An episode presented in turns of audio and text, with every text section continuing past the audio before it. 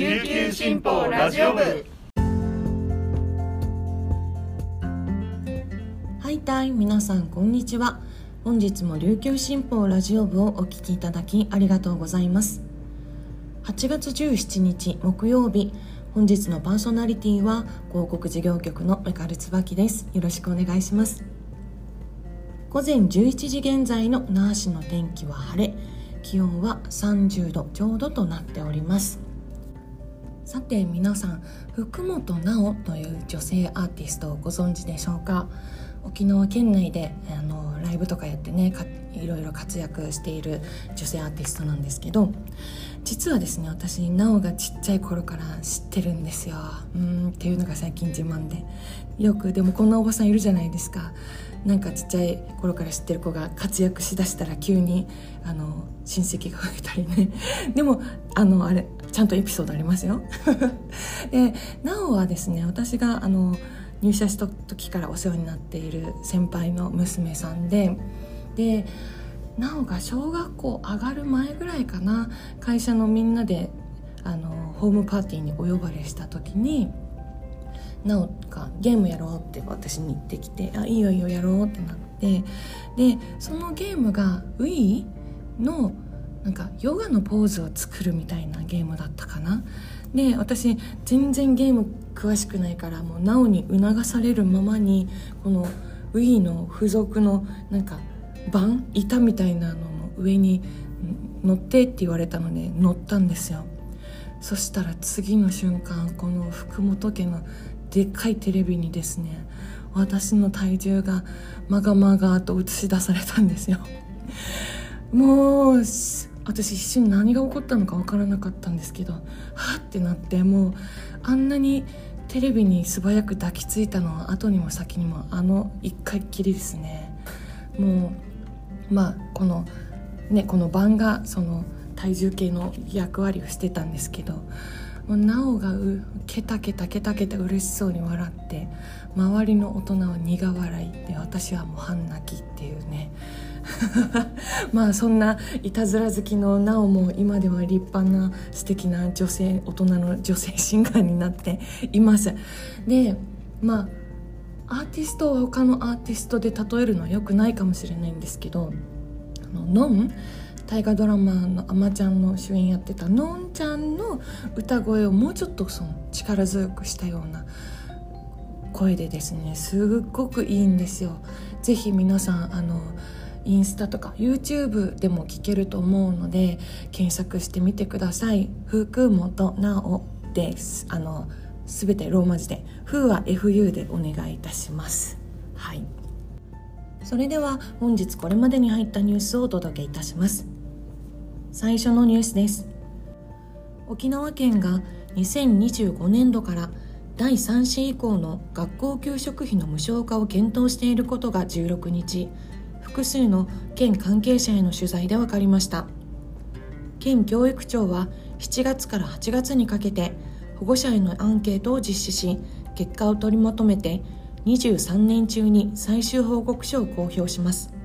すでに制度設計検討委員会を立ち上げており市町村との協議も踏まえ議論を進めます。26年度から全小中学校の給食費完全無償化を目指します。完全無償化には50億円以上の財源が必要となるため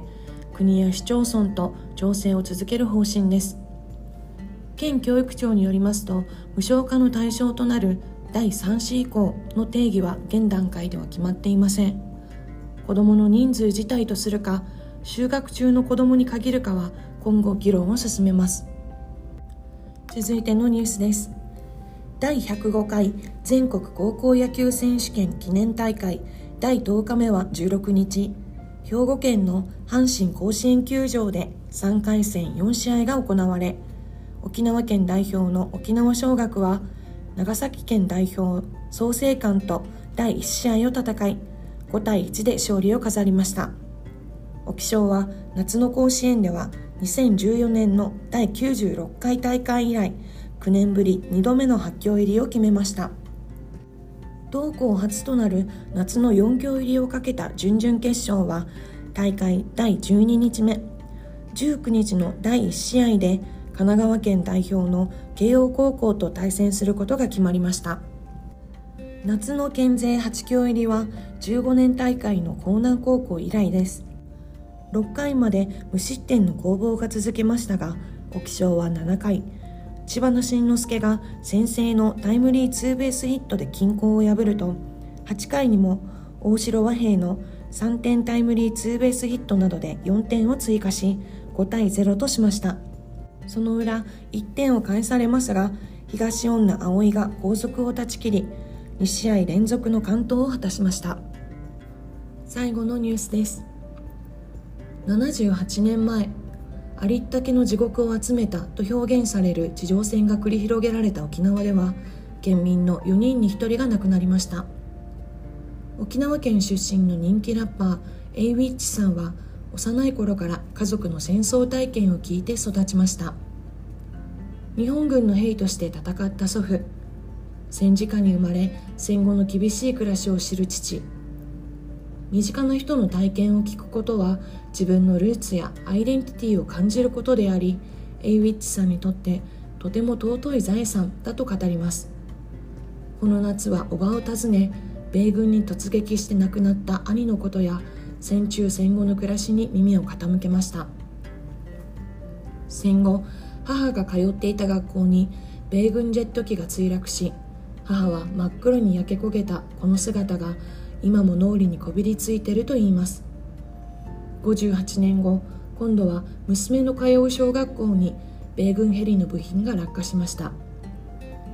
夫を亡くし失意に暮れていた時には父の言葉が再起の力になりました。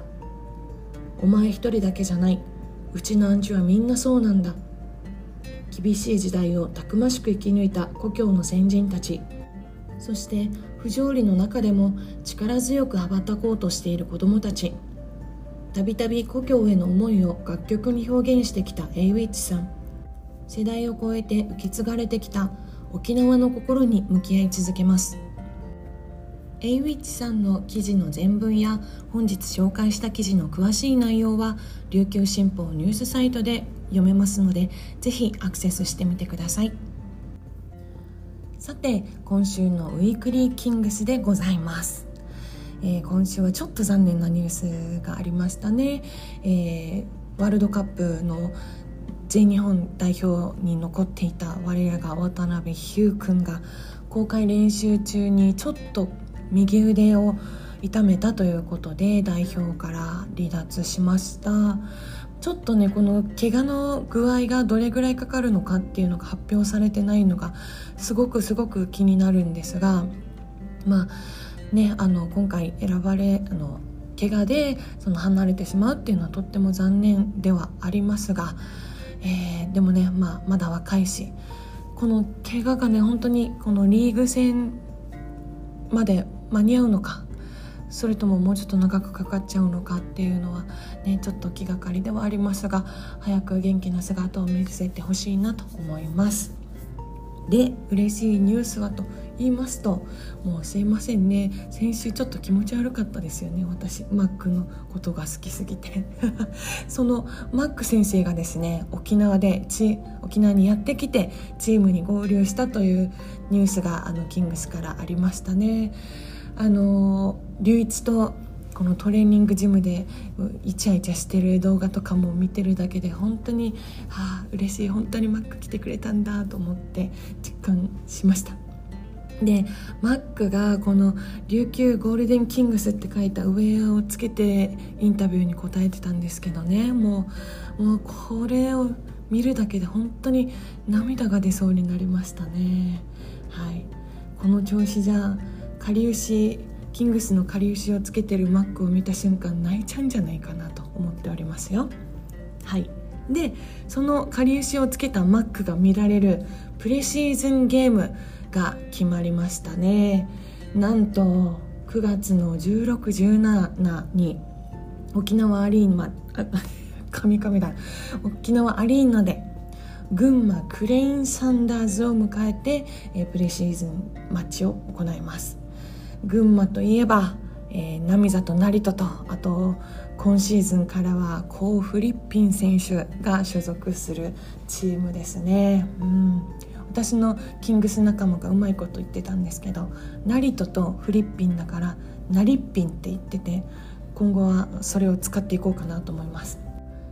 ナリピンの出来も気になりますがこのねプレシーズンゲームが始まるといよいよリーグの開幕も近いんだなということでワクワクしてきましたよ。というわけで We are one We are kings. 今シーズンも楽しみです。それではこの辺で皆さんとはお別れです。本日も皆さんにとって素敵な一日になりますように。ありがとうございました。